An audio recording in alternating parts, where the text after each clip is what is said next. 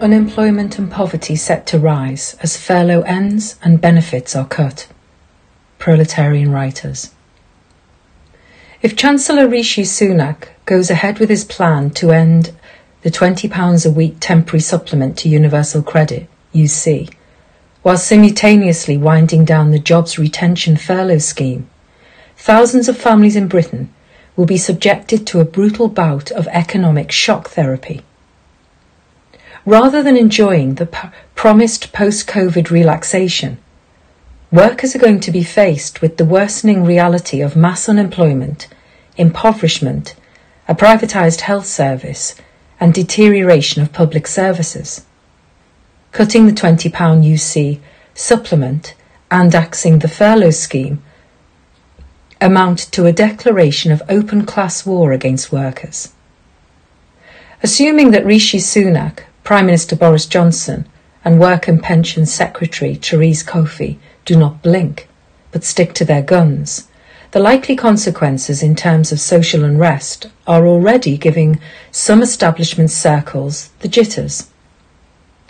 No less than six former Tory welfare secretaries have signed a collective letter to Sunak begging him to relent over UC, writing, As former secretaries of State for Work and Pensions, we are writing with one voice to support those individuals and families that are struggling most in the wake of the pandemic, and to ask that the current funding envelope for individuals on universal credit is to be kept at the current level.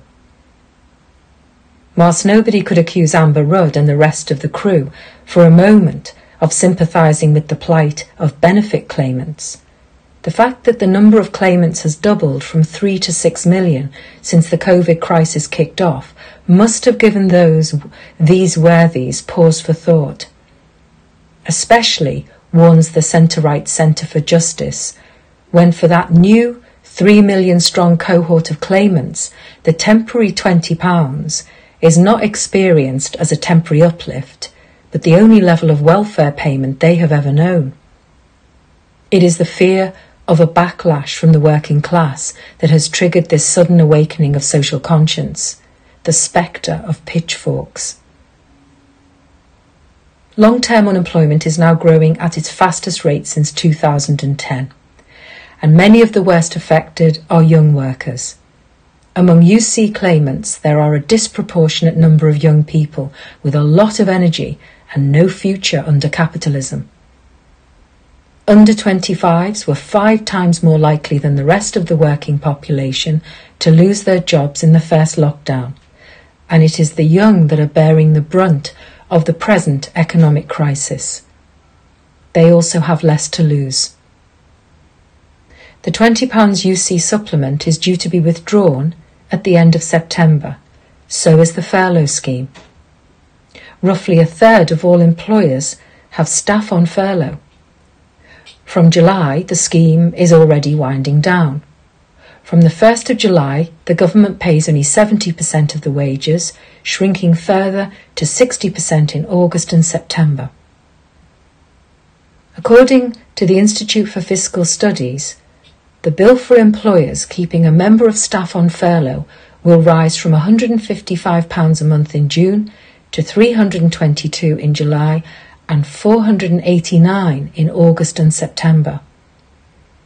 The end of furlough, unless the government reneges on its commitment and offers yet another extension, will encourage employers to shed workers and to put downward pressure on the wages and conditions of those remaining. It will also encourage employers to strong arm workers into returning to unsafe working environments. The £20 cut in UC benefits and the end of the furlough scheme need to be seen in the context of the 19th of July relaxation deadline, telling employers to encourage workers to return to their workplaces, whilst at the same time removing the legal requirement to implement, implement COVID safe arrangements like the wearing of masks. If Sunak's writ runs, it could be a warm winter.